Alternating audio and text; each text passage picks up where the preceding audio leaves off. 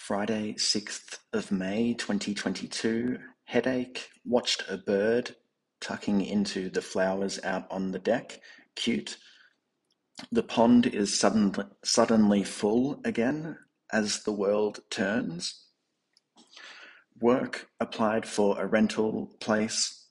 Might be good to apply for some other ones that are a bit cheaper.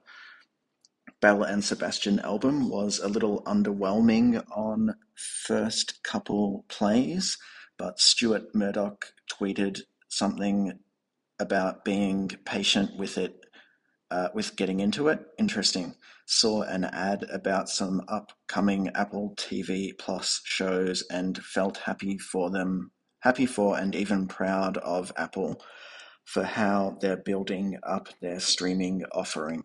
Love that I feel so sympathetic to one of the biggest and richest companies in history and root for them like they're the scrappy upstart underdog, because in a way they are.